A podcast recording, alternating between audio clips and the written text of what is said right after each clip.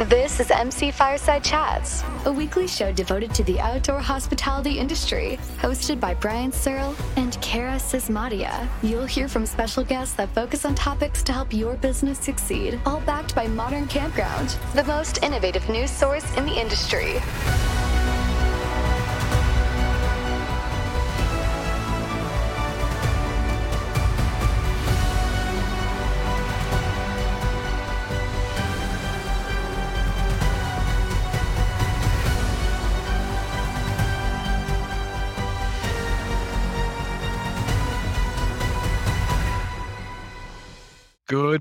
Everybody. Welcome to another episode of MC Fireside Chats. Wait, it's afternoon? I don't, is it two o'clock, Kara? I forget. We keep changing this time too much. I, I want to say Yeah. good morning, good Depends where you are. afternoon, Yeah. good Mhm. sometime. I'm just going to say hello from now on. But anyway, welcome to another episode of MC Fireside Chat. Super excited to have you guys here with us again today. We've got two awesome topics we're going to talk about today, including the border reopening. Uh, the land border crossing is open between the United States and Canada, which is impacting snowbirds, winter Texans, whatever they call themselves in Arizona, and all kinds of other things. Canadians are coming across now for the first time in a year and a half, two years, I think. So we've got Shane Devenish here from CCRVC He's going to talk to us about that briefly.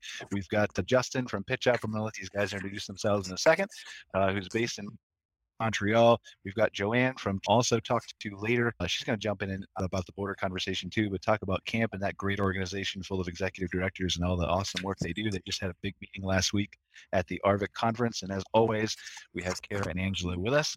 Kara from the Canadian Camping and RV Council too, and Angela, who is the editor in chief of Modern Campground. So let's just have everybody quickly introduce themselves Shane, Justin, Joanne, and then we'll dive into the border reopening. Who wants to go first? You want me to go first, Brian? Go for it, Shane. Yeah. Thanks. It's always a pleasure. I love that intro that that, that plays before the uh, the show. Great job on that.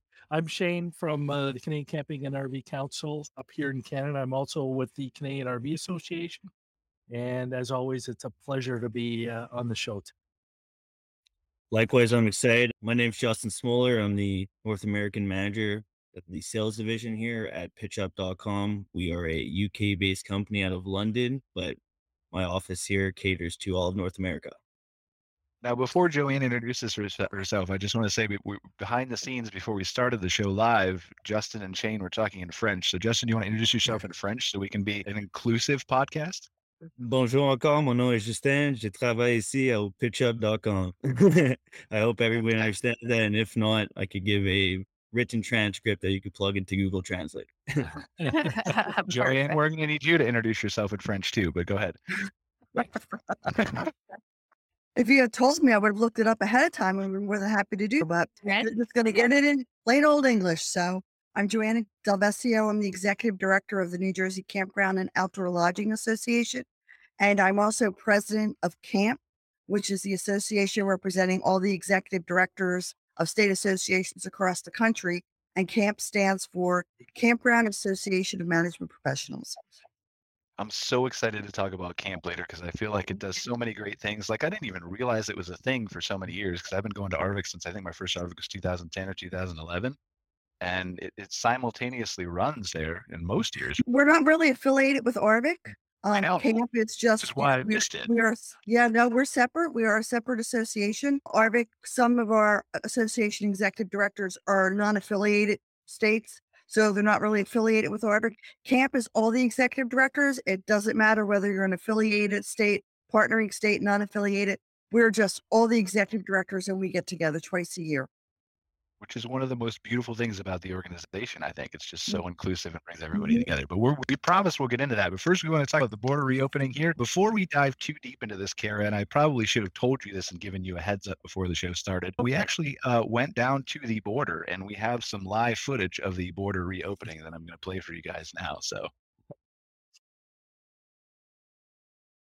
Land crossing is finally open. I'm back at work. I really miss this place. I miss my coworkers. I miss the work. And most of all, I miss the people.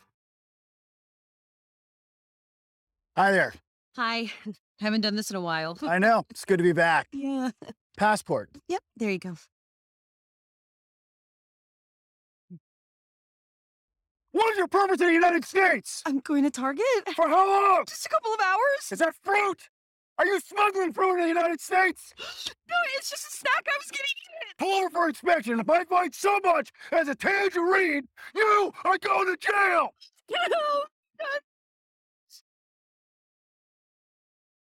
I missed this. Next! U.S. Customs and Border Protection. Proud to welcome back our amazing staff of roided up psychopath. Okay, so that was live. We just recorded. I'm not sure uh, if that's representative of all the U.S. Customs and Border Protection officers. Probably not, but uh, I feel Yeah. like we weren't already trying to motivate Canadians to go south. That'll really help. that does, yeah. There is a kind of a, a negative consequence to that. So definitely just that one guy then.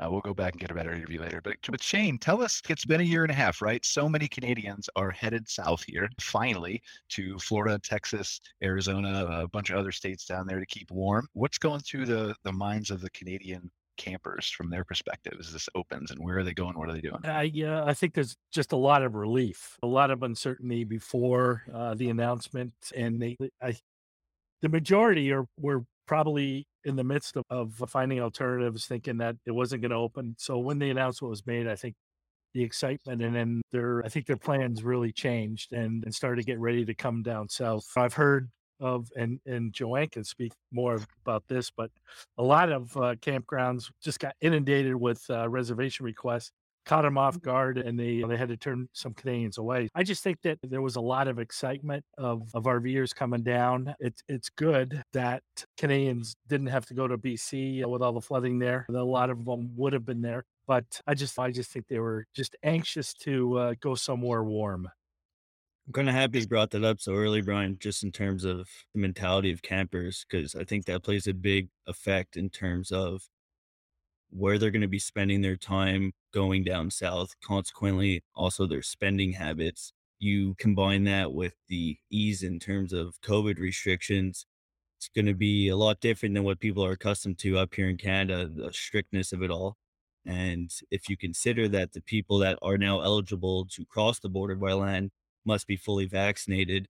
I think those people are almost most likely to have coronaphobia, which is fear of catching coronavirus. And certainly you should feel relieved because you are fully vaccinated. And science shows it reduces the impact and likelihood of a breakthrough case and hospitalization.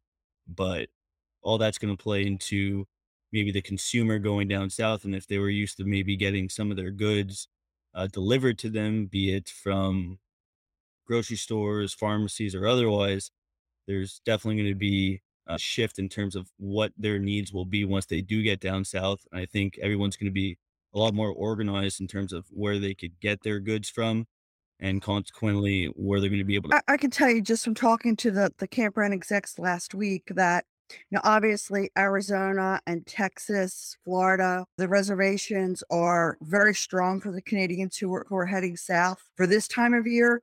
But also for us in New Jersey, we're seeing the reservations already start to come in for the Canadians who typically come to see us in July and August because now that they know that the border is open, they haven't been there for two years. So we're seeing an impact. So not only are you seeing immediate reservations taking place in some of the states, but you're also seeing some of the reservations uh, for the future coming in. For they're just glad to be able to be coming back into the U.S. for their vacations. And I think That's that could be a, a trickle down effect. Sorry, Brian, just in terms of a lack of supply because people are booking in advance now. Even us here at pitchup.com, we're seeing a huge increase in terms of advanced bookings.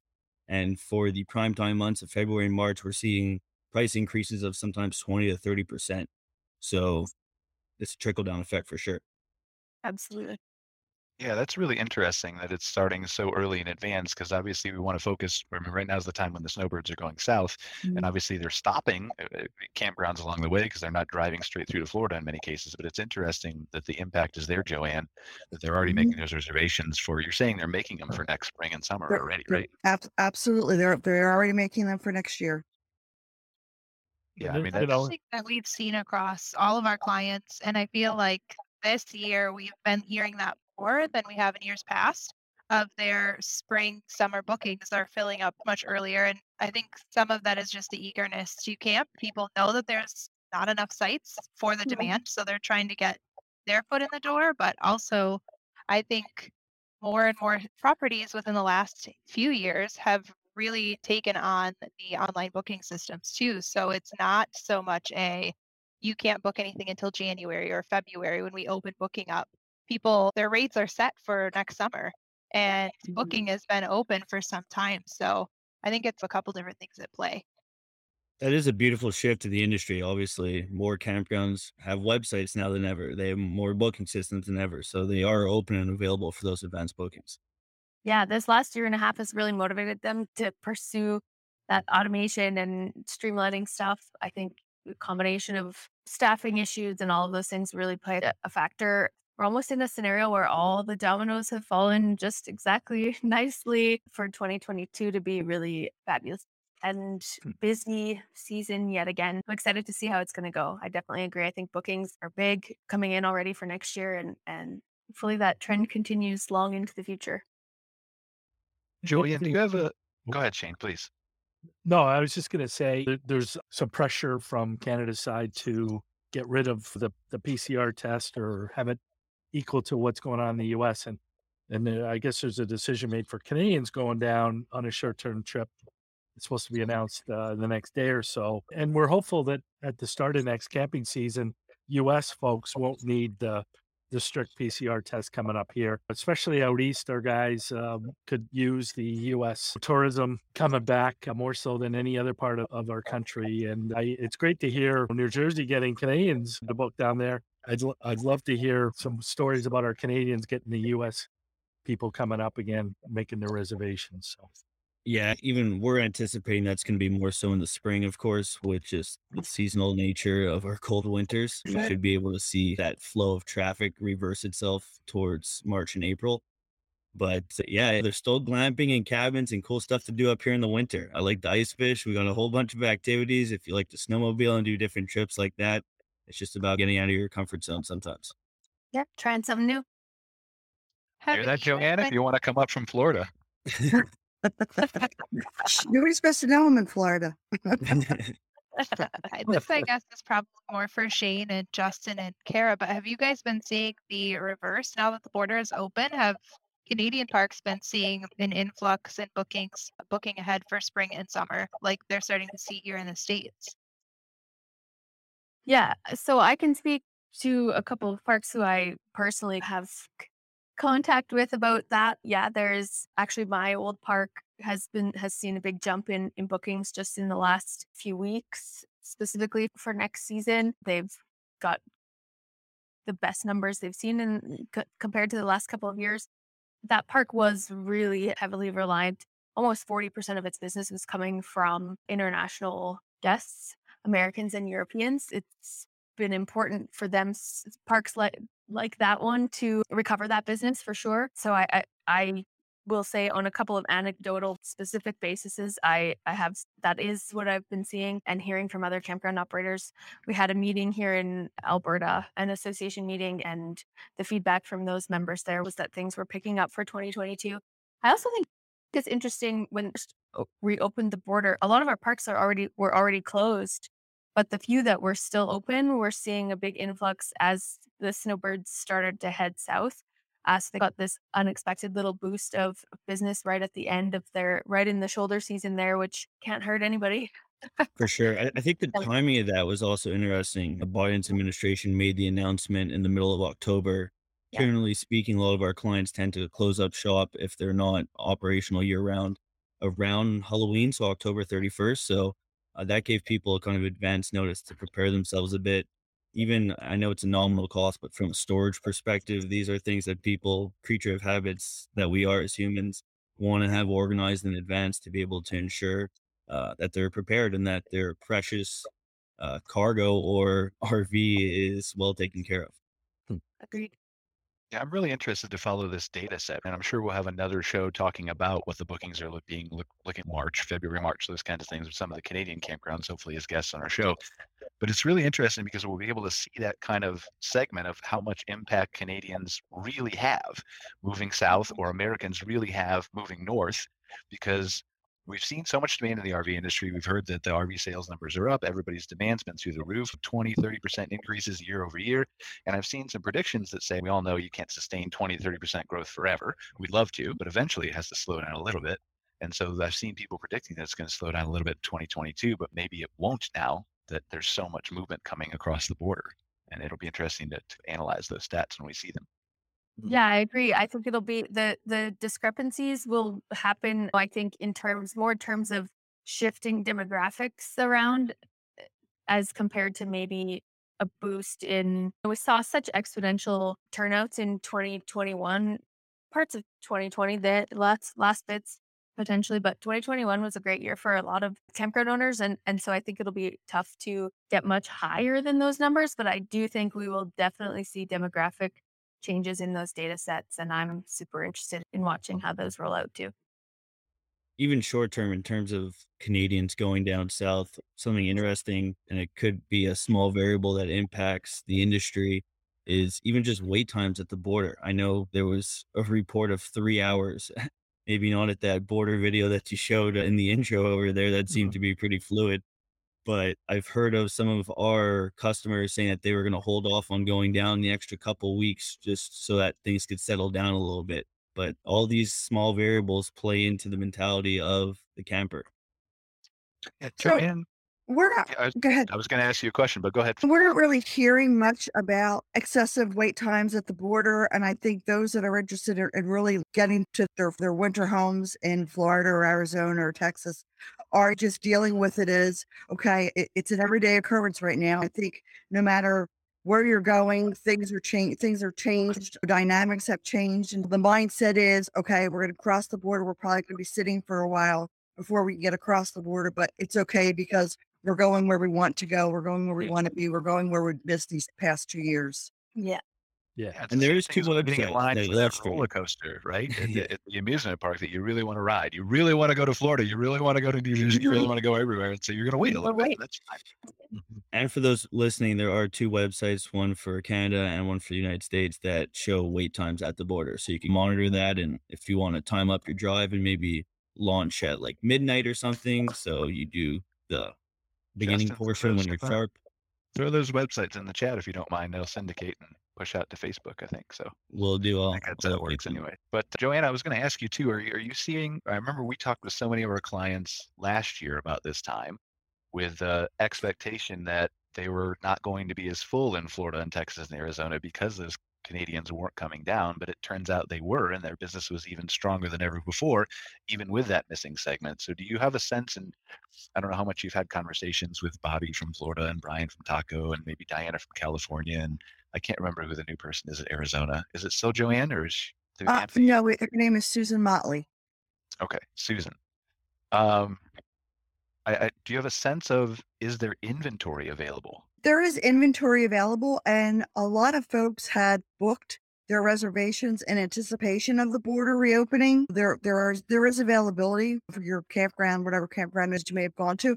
But I could just tell you from New Jersey from last summer, we thought really because the Canadians typically come in July and the beginning of August, and they really do fill our campgrounds in New Jersey and in a lot of the the upper eastern, um, northeastern part of the the U.S.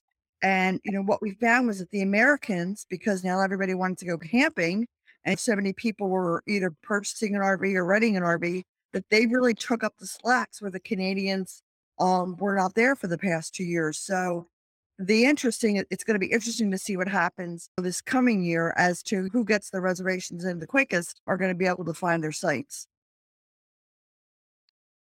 Yeah, that's uh, it's the same thing with. I lost my train of thought. I was putting the links in there for Justin, but uh, you can see we got the Canada border in the bottom. I'm going to show the U.S. border in a second. Um, it'll be interesting to see because I think, as you mentioned, a lot of them had their summer homes down there. Did they continue to pay for these? And and, and I just I it, in, in my mind, Susan Motley is not the Arizona exec. Susan I Motley was is. gonna, I was gonna call you out on that. Yeah, I was like, wait a minute, this. Oh, I you know, didn't want to make myself look like a fool. My- So Sorry. I already do a good enough job of looking like a fool on normal days, so I didn't want to add to it. So I, I, I, I was the fool today. Her name is Susan Brenton. B. R E N T O N. Well, that's not bad. You got fifty. At least I got the first name right. That was a Yeah. good thing. Yeah. What else are we hearing? Do you have a sense, Shane, of the numbers of Canadians that are crossing the border? Is it the same? Are they holding back a little? I know that we talked about the waiting, but are they gonna? Mhm. Are they continuing to come down to the same numbers? Are they still nervous about the COVID restrictions that are different in both countries? I, I I was on a call with one of the one of the guys from uh, Canadian Snowbird Association, and he cited ninety percent of what normally would come down or are planning to come down this uh, winter. So it's a pretty high percentage. Yeah, it's good. Certainly a good number for us. The last thing you want to do is is have your consumers not utilize the product. So we're happy that those snowbirds that, that do RV are able to use it over the wintertime as opposed to uh, storing it or parking it in somebody's driveway. Yeah, I know that same Canadian Snowbird Association put out a stat recently that 75% of Canadians who visit the United States do so by car, or in this case, RV. So that's 32 million trips. Hopefully, we could equate that. And I think 60% or so are towards Florida, obviously. Arizona is a big hub from there. I know you're talking about stats before. We saw from the Arizona Tourism Board that in 2019 there was approximately 1 million tourists that spent approximately one billion dollars with a B. And then consequently last year there's a drop off understandably to I think 325 million spent and about a quarter of the amount of visitors. So hopefully it could either match or if not exceed those previous numbers from 2019 and all indications show that just based off uh I guess the supply and lack of supply, but really the demand that is out there for RVs and all things RV. Well, I how high that number would be if we could actually get campground owners to raise their rates more than two dollars a site every year. They did dynamic pricing, it might be two billion. I, I think it's important to factor in things like gas prices and stuff in this conversation. Too. That's certainly feedback I'm seeing on all of our social channels and stuff from consumers is I'd love to go, but gas is crazy expensive right now. So I'm treading water for now. I think What's interesting, Karen, correct me if I'm wrong, but I think that gas, and I'm sorry, we're just lagged. I thought you were, I, I think that gas prices are still cheaper, even though they're really high in the US, in the US than they are in Canada. Right. I think because it's four liters a gallon roughly. So I think it ends up being like $5 or something US for a gallon of gas or gallon equivalent It- here or whatever. So If it is four to one, I saw a dollar fifty yesterday at the gas station, so it'd be six dollars per gallon. but that's six Canadian factored into Yeah. the US. It ends up being about five. So I would yeah. it would be cheaper for them, is my point, to get gas if they traveled south. they go, yeah. Sure. And, and the exchange rate obviously also factors into all of this. And it's really tough to say where the exchange rate is going to be come the beginning of the year or the middle of 2022. Things are, as you said, so fluid right now that we really don't have any idea. Yeah, impossible to predict that kind of stuff Mhm. right now. yeah, I it- saw it usually something- doesn't. Oh, sorry, Angela, go. No, that's okay. Yeah, I forget where I read it. I just saw it today or yesterday, and it was talking about how people are going to be more likely to book an extended stay site or long-term site because of the gas prices, because of Mhm. some people that don't they don't want to travel as many different locations as maybe they normally would feel comfortable doing because of Mhm. restrictions or health reasons, safety reasons, all of those factors. And I thought that was really interesting. It wasn't something that I had personally thought about, but it does make a lot of sense. Yeah, absolutely. Typically, our Canadian visitors are longer term transient visitors than, than our US visitors are. They, they come down and because they're traveling so far, they have a tendency to stay for 10 days to two weeks or longer for just those reasons. Shane, have you seen any indications that maybe some people who would normally go down south in their RV are opting to leave their RV at home and maybe just fly somewhere, if only for certain restrictions in place? Haven't haven't haven't heard much of that, Justin, one way or another.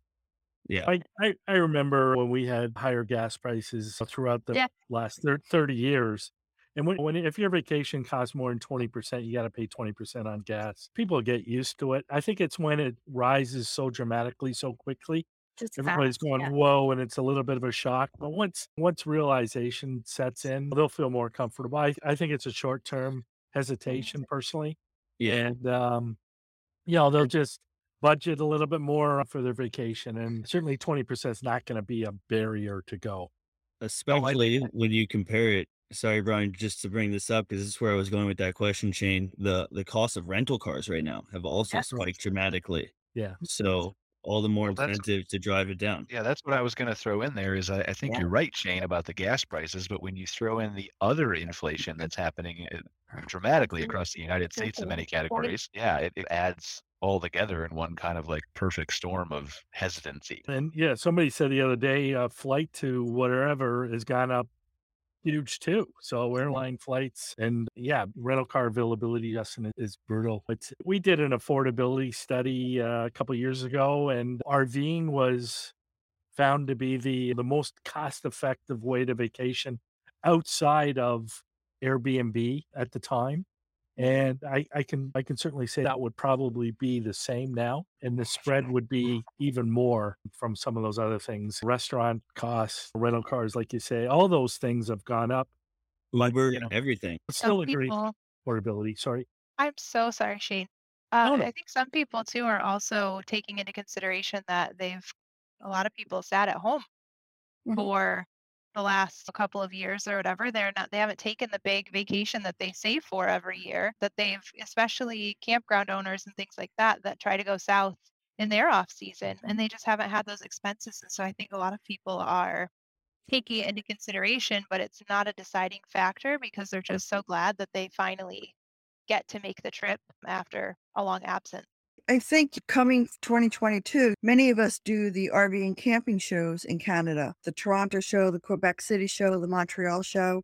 It's going to be interesting to see what the attraction is at these shows and whether or not, because typically when we're doing these shows, they are so incredibly busy for the four days. It's nonstop to see whether or not you know we're going to see that same audience that's been there prior to. That's interesting, Joanne, because we actually have uh, Shane Devenish on here who runs the Toronto camping show that's going to happen here, and so maybe he could speak to that. I don't run it. Right. We do have a show director. But we it's interesting you say, uh, Joanne. We're mindful of that too. And I think what you're gonna see the shows do this year is to is to take advantage of all the new interest in the uh, in the industry.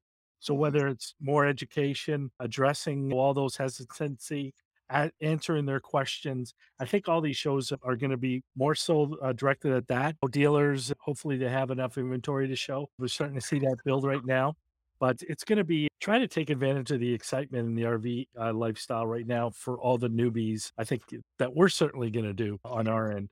Shane, when do tickets go on sale for your show? Usually not until December. So at, at some point in time right before Christmas. I think Yeah. these types of events are just so important to, and this is a good analogy for a Canadian like myself, get that snowball effect where it's contagious, the enthusiasm that everybody shows. And when you're with like minded people and you can bounce ideas off each other and you realize that uh, you're not alone in terms of the last 21 months, you felt like you were alone in lockdowns and quarantine, but in actuality, there's a whole contingency of, uh, I guess, our community that still wants to enjoy the luxuries that we've got accustomed to. And, and I would say, just from New Jersey anyway, even though the Canadians the last two years have not been able to travel into the States, we still continued our advertising up in Canada because we want it, you know, them to feel like, okay, even though you can't travel now, we're still thinking about you. And when you're ready to travel again, we'll be here and ready for you. And I think most of the states are, are, are in the same category as we are, that we made sure that we continue to reach out and touch our Canadian friends because we want them to continue to come and visit us.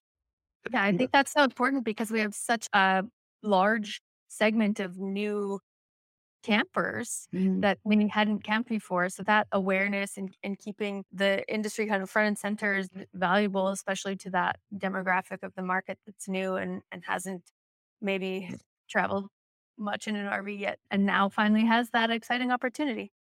Yeah, Joanne, it's funny you say that because one of the concerns or quandaries or lots of conversation amongst the industry is how do you advertise during COVID? Especially, especially at the beginning of all this. Do you promote the industry while nobody can go anywhere, for example?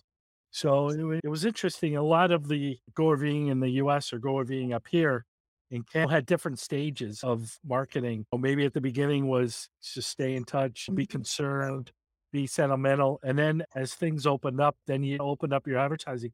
You really had to watch your messaging as, as well. Mhm.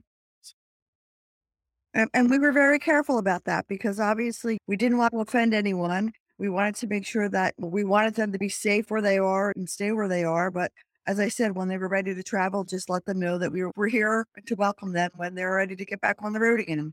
Yeah. Absolutely.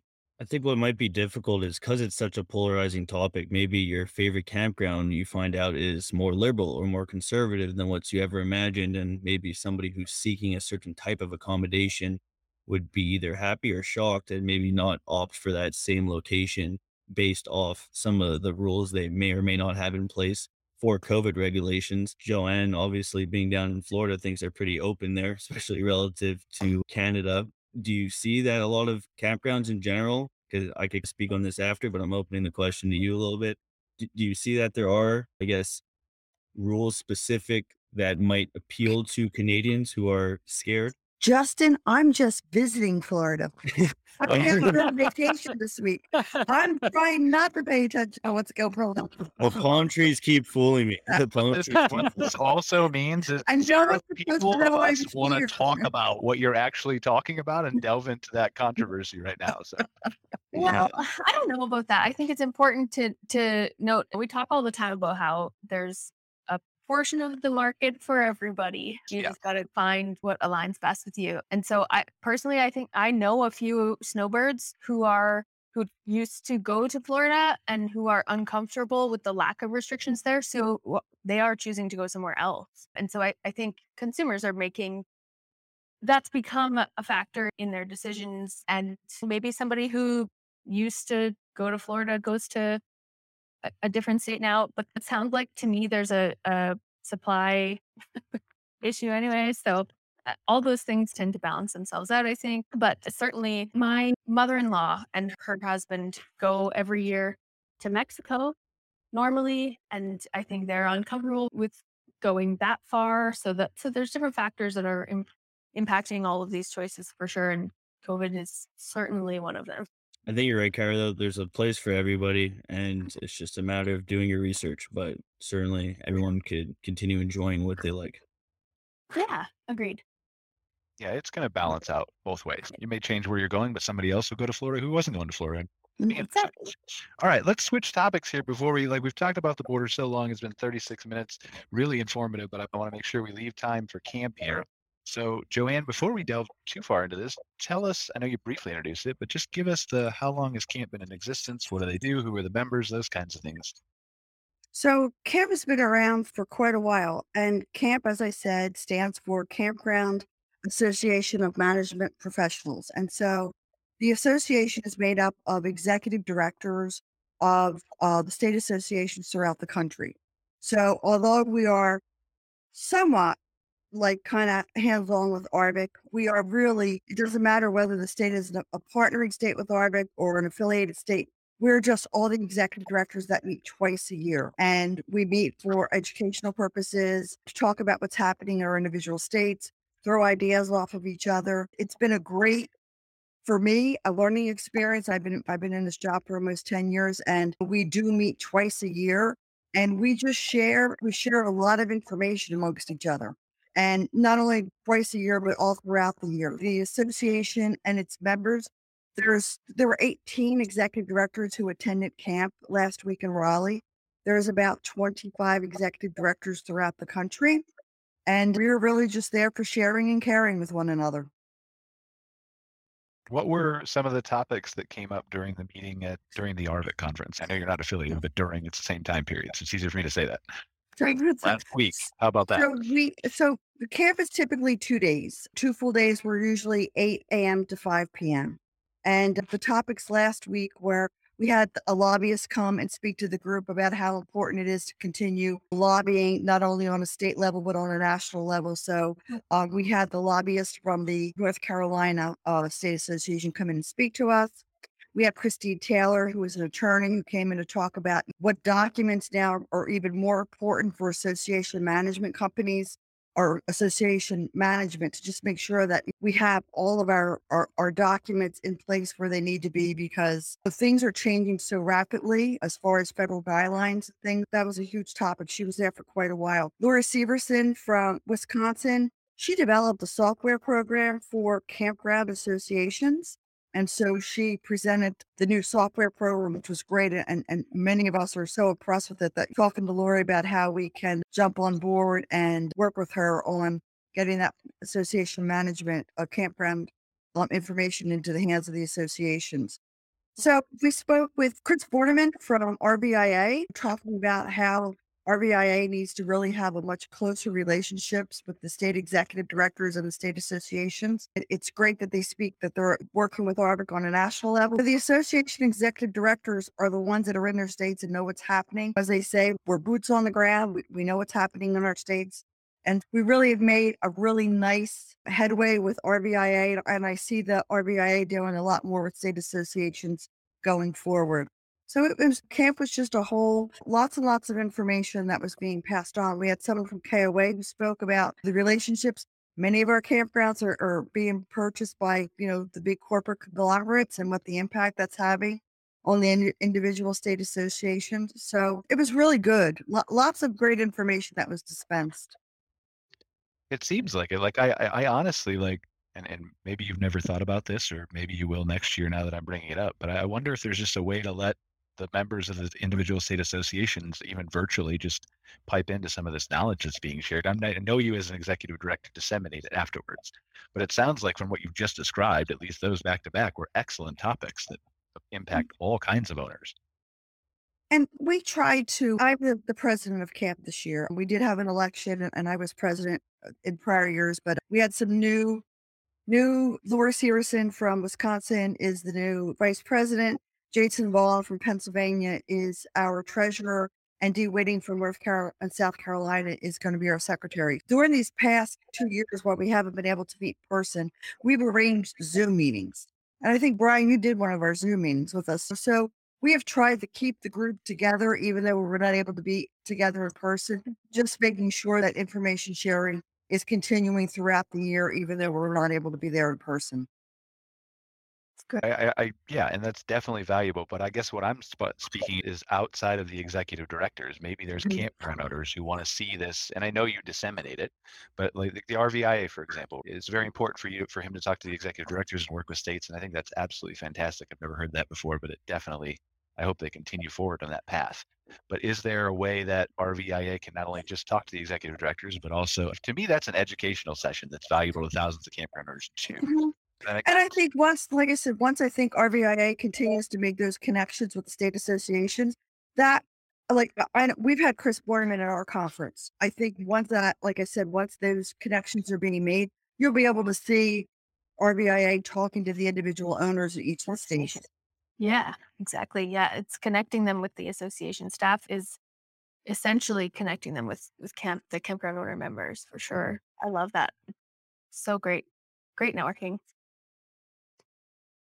When you're done with a camp meeting, how does Joanne, the executive director who puts her New Jersey ad on, disseminate the kind of the information that she's heard from the other executive directors and from these sessions to her members? A lot of it is a couple years ago. Um, we were talking about our, our year-end uh, reviews and, and what's happening, what happened throughout the year in the the industry and our individual state. And I came up with a, a year in review booklet that now we send to all of our members a month prior to their dues renewal that says this is what your association has done for you this past year. And so a lot of the the other associations now are picking up and they're doing a year in review book that they're sending to their members. Some of it is joint advertising. I know New Jersey, Pennsylvania, and New York this year, we have done some regional advertising together. We're t- some of the other states are talking about coming together and doing joint advertising. It's, it's those kinds of things that we take back to our individual associations. And we share speakers at our conferences. Someone has a really good speaker, we throw it out there and say, This was a really good speaker at our conference. When you're doing your conference, he's certainly someone to consider. So those are the kinds of things when we come back to um, to our offices from the the camp meetings that we put into place. Joanne, what kind of advertising do you do when you say advertising? For for the for me region regionally, We're we're advertising USA Today with New York, Pennsylvania, and New Jersey. We did a couple ads in the USA Today. We are jointly in Better Homes and Gardens, Ladies Home Journal, Country Living Magazine. What else have we done? We've done some different national publications this past year jointly. It's worked out very well for us. Now, uh, the advertising to join the state association, or is it for your campgrounds? No, so the advertising is it's a generic ad that talks about camping in New Jersey, Pennsylvania, and New York. And for more information, contact this website or go to the so those that's what we were doing. And then if there a lot of times there's the individual leads and the leads will come to us from the different publications. And we know that they're state specific and those people are looking for information on our individual states. Yeah, that's that's awesome that you guys are able to band together and purchase some things in some of those larger publications that might be out of reach for individual state associations. Advertising USA Today is, is not um, an inexpensive marketing initiative, but being able to be together with New York and PA, it certainly made it cost effective for us and it was very successful.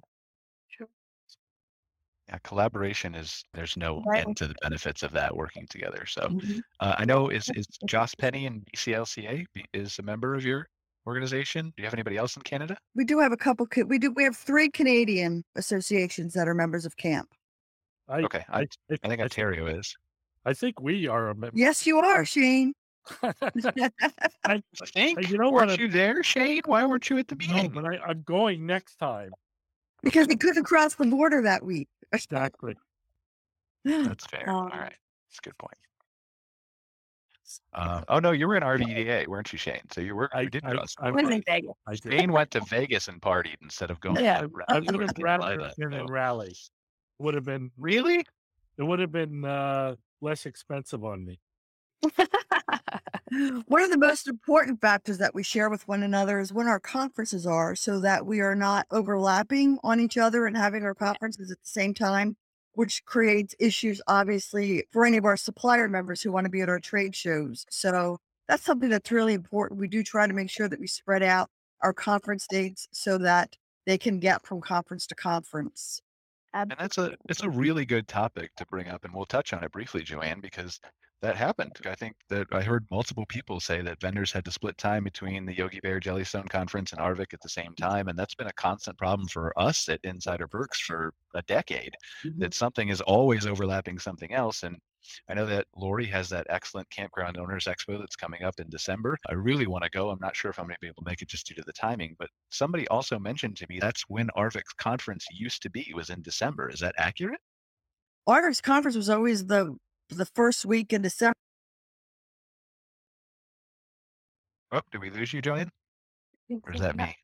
No. Okay, we'll wait and see if Joanne comes back uh, so she can give some insight into that. But while we're waiting for her to come back, the Campground Owners Expo is December 15th to the 18th. I think, Angela, you and I were looking at it. Uh, it's taking place in Branson, Missouri. And Yeah. it's, a, it's a conglomeration of, I think, I was looking at 12, 13 states, something like that, or 15 states throughout the Midwest. They're going to come together and have this brand new trade show. They're going to go behind the scenes of some of the cool shows in Branson. If you've never been to Branson during Christmas time, it's absolutely amazing to see with all the decorations and shows and things that go on and take you behind the scenes to that entertainment and glean some insights about maybe pieces and parts you could take away from those shows to help run your campground more efficiently. But she's going to have educational sessions, a trade show, things like that. I, I really was hoping to get down there. I'll definitely do my best to be there next year. It was just a timing thing and a border crossing thing for me because I'm in Canada as well. Hopefully we can get Joanne back on here to t- talk about that and touch on that overlapping issues. But yeah, if we could all work harmoniously together for vendors and attendees, then that's just more shows, more education, more vendors we can network with and, and things like that. So I think 2019, nothing overlapped for the first time in, since ARVC was in December, maybe. And then things, the whole world fell apart. We had it going and then we couldn't build on the streak. Yeah. Right. Same. I just want to comment on what Joanne said about RVIA and, and Chris Borneman. I know Chris; he's a he's a phenomenal government affairs uh, individual and and somebody who really cares. And it's it- as far as I'm concerned, it's really encouraging to see RVA do what they're doing to get uh, closer to the campgrounds and the campground associations because we're fortunate up here in Canada to have. Well, we used to have all those meetings where CCRVC, GORV, RVDA, CRVA get together frequently, at least two, three, four times a year. And I knew that RVIA were we're looking at that, and I, I applaud them for for their efforts to get closer to the campgrounds down there. We were just talking about Chris Joanne. I know him. He's a great guy and somebody it's great to have at your meetings. Oh, he is. He, he's he and and he's very willing to work and and and make sure that this partnership comes together. So we're really grateful for that. And Joanne, please finish your thought on the Campground Owners Expo while you were gone. We just I talked to him about the dates and the things and Lori and doing all that stuff. So, but please finish your thought. We just lost you. Obviously, the the, the as I said earlier, we, we tried to make sure that our, our campground conferences were not overlapping one another. And ARVC's conference was always the first week in like the that last week in November, first week in December. I'm not sure why they changed. I guess they must have had their region it, reasons. It may have been because of availability in the different locations that they were going. Um, but yeah, so now they are back along to KOA and to the, the Jelly Conference. But Lori Severson is putting the the new conference. It's called the Campground Owners Expo on December 15th through the 18th in Branson.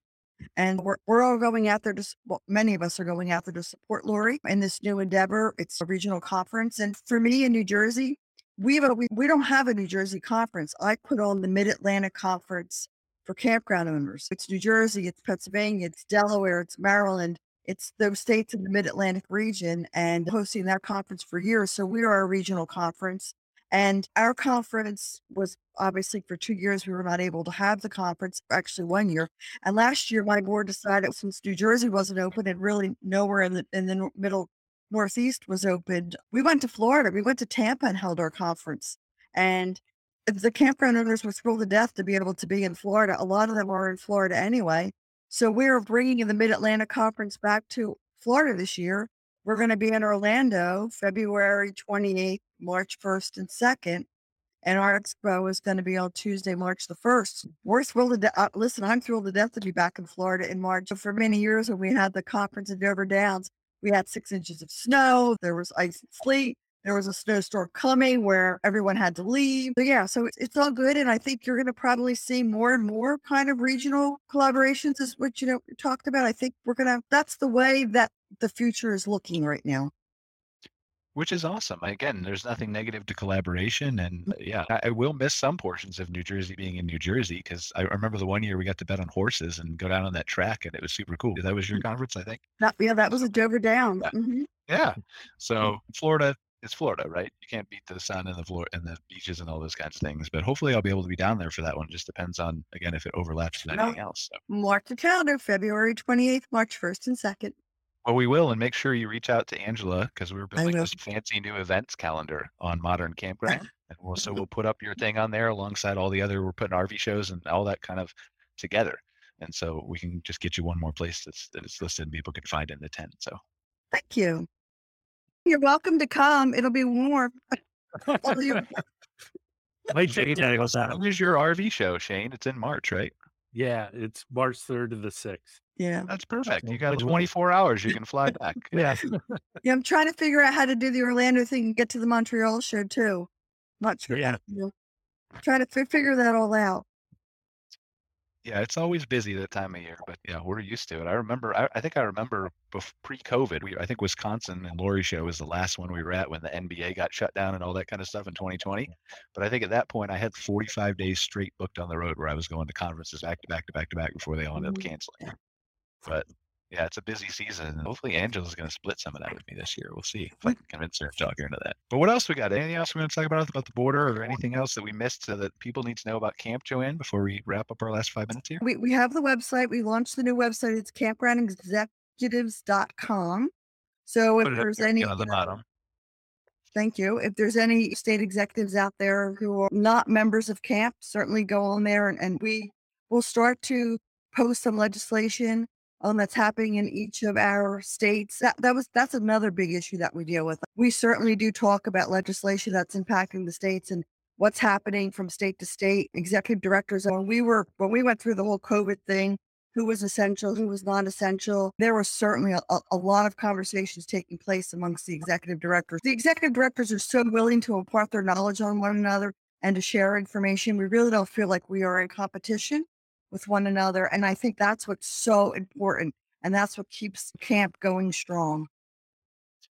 Yeah, and I may know the answer to this question, Joanne, but I'm getting old and my memory fails me. I mm-hmm. think at one point was I a supplier supporter of camp, and then I maybe I just didn't renew or something for some You reason. you may have been. I'm not really sure. I'll have to check with our treasurer and find out what your membership status is, and I'll get back to you and let you know. If it's Once expired, uh, always a supporter. yeah, if it's expired, I want to join again. So send me Okay. an invoice and also send me one for Modern Campground too. We'll both join because we. I, Okay. It's too valuable of an organization not to support in my mind. So I, I will make sure. And listen, I, again, we are always looking for sponsors. Conestoga Wagons was a, uh, a sponsor of camp this past week, as was um, AGS. So they print a lot of the guides. Michael Moore, yes. Anderson's brochure, Anderson. Don Bennett, the brochure distribution company Yeah, was yep. one of our. New York. Um, Yep. Um, trying to think of who else was some of our sponsors. Oh, Conestoga. I said Conestoga Wagons, right? He was already there. Camp. Spot was another one of our. yes, our said he was talking at your meeting too. Yeah, he was great. A lot of information I was totally unaware of exactly how much Campspot was able to, to provide to the individual owner. So it was really good information. Awesome. Yeah, definitely. We're gonna, and again, we'll set up a call with Angela and talk about that. But I want to cover more about what camp's doing, the executive directors are doing, showcase more of that stuff, and in any way we can support in any fashion, please, you know, let us know because I Great. want to keep. Obviously, it's just me doing my small part, but small Hey, parts. every little bit helps. Well, yeah. Yeah. Anything else we want to talk about the border crossing, Shane before we head out, or No, I'm okay. I'd like to hear more about pitch up though. Yeah, me too. I well, give us our, the we got two minutes. Give us the elevator pitch, Justin. What's pitch up? So again, we're a UK-based company out of London. We've been around for 11 years. We have over 4,500 active clients, and we are an online travel agency. So we want to connect campgrounds to the actual campers themselves. We're free to join. We're no contract. You could go to our website, pitchup.com, and from there get some more information. We'd love to just discuss how we can maybe help you out a little bit. So it's a risk-free way of trying to attract new clients if you own a campground and otherwise for the campers themselves that are wanting to join. I think one thing that really differentiates us I know we talked before a little bit about booking systems. We have integration with 90 different ones. So for those campground owners, it's very important to ensure they don't have double bookings and whatnot. We do a great job of integrating with all the major players within the industry themselves. And going back to the campers and their perspective, I think something that's really cool that a lot of other OTAs, I'll call them our competitors, uh, do that we don't is charge a service fee towards the end. So the price is the price you're paying. I'll throw out another example. I use Uber Eats all the time to get food, and then right at the end, there's an extra four dollar surcharge that just goes to them. We don't do anything like that. So we pride ourselves on flexibility, and we give both the host themselves and the camper all the opportunity to figure out what's best for them and their Obvious question. I'm just gonna I'm just gonna play hardball with you for a second. So how does pitch up make money then? Great question. We do take a 15% commission, but of course, that's only if we do a good job and get you direct bookings through our website for your campground. So if you do have a campground that's not at capacity, it makes I guess sense to use our service and that 85% of something is better than 100% of nothing. Uh, if you are at full capacity, uh, certainly we wish you all the best. And if you want to expand, let us know. But of course, no campgrounds always at 100%, be it during shoulder season, during the weekdays, maybe for new accommodations that you're pushing forward. We'd love to help out. And if it makes sense, it'd be amazing. Awesome. Thank you so much, Justin, for joining us. I think we lost uh, Joanne here at the end. We're running a little bit over. She's back. There's Joanne. Hey, welcome back, Joanne. I'm not sure why I keep going off. Just figured like you had some important meeting that you had to get to because we were 33 seconds over. I don't know how you wear as many hats as you do, Joanne. So uh, it's pretty, it's you know Shane only does one thing I think from last time I checked. So uh, is that I'm just Yeah. messing with Shane. Shane does seven things as well. All right. So thank you so much. I really appreciate uh, everybody joining us. Justin from Pitch Up, Shane from CCRVC, Joanne from New Jersey COA, as well as Camp, and Kara from wherever you are, and Angela from Modern Campground. So really appreciate uh, everybody. Uh, lots of great insights on the Canadian border, all those kinds of things. Lots of great insight and learning about Camp. Looking forward to kind of bringing that to the forefront more as much as we can here on our show and on our website. If you are interested in listening to us and you didn't have a chance to catch the whole video, we are available as a podcast on Apple, Spotify, Google Podcasts, all those places. You can watch the show archived as well as all previous episodes at mcfiresidechats.com. And we are really looking forward to seeing you for our open discussion show, which will happen in two weeks. We're going to take next week off uh, for Thanksgiving, which is in the States, even though we, am I Canadian now? I already had my Canadian Thanksgiving back in October. So it's really weird for me. Wants to claim you. There was a whole debate about that that we won't go into that Ryan Reynolds was talking about Americans and Canadians and moving up here and I don't know. Anyway, but thank you all for joining us uh, again. I appreciate it. We will see you in two weeks for another show and take care. See you. Thanks, Brian. Yeah. Appreciate you letting me. Thank you so much. Happy Take care. Bye, everyone. Thanks for watching this episode of MC Fireside Chats, hosted by Brian Searl and Kara Sismadia. Have a suggestion for a future show or want to see your campground or company as part of an episode? Email us at hello at moderncampground.com. Join us next week for another episode. And don't miss the latest outdoor hospitality news and commentary from around the world at moderncampground.com.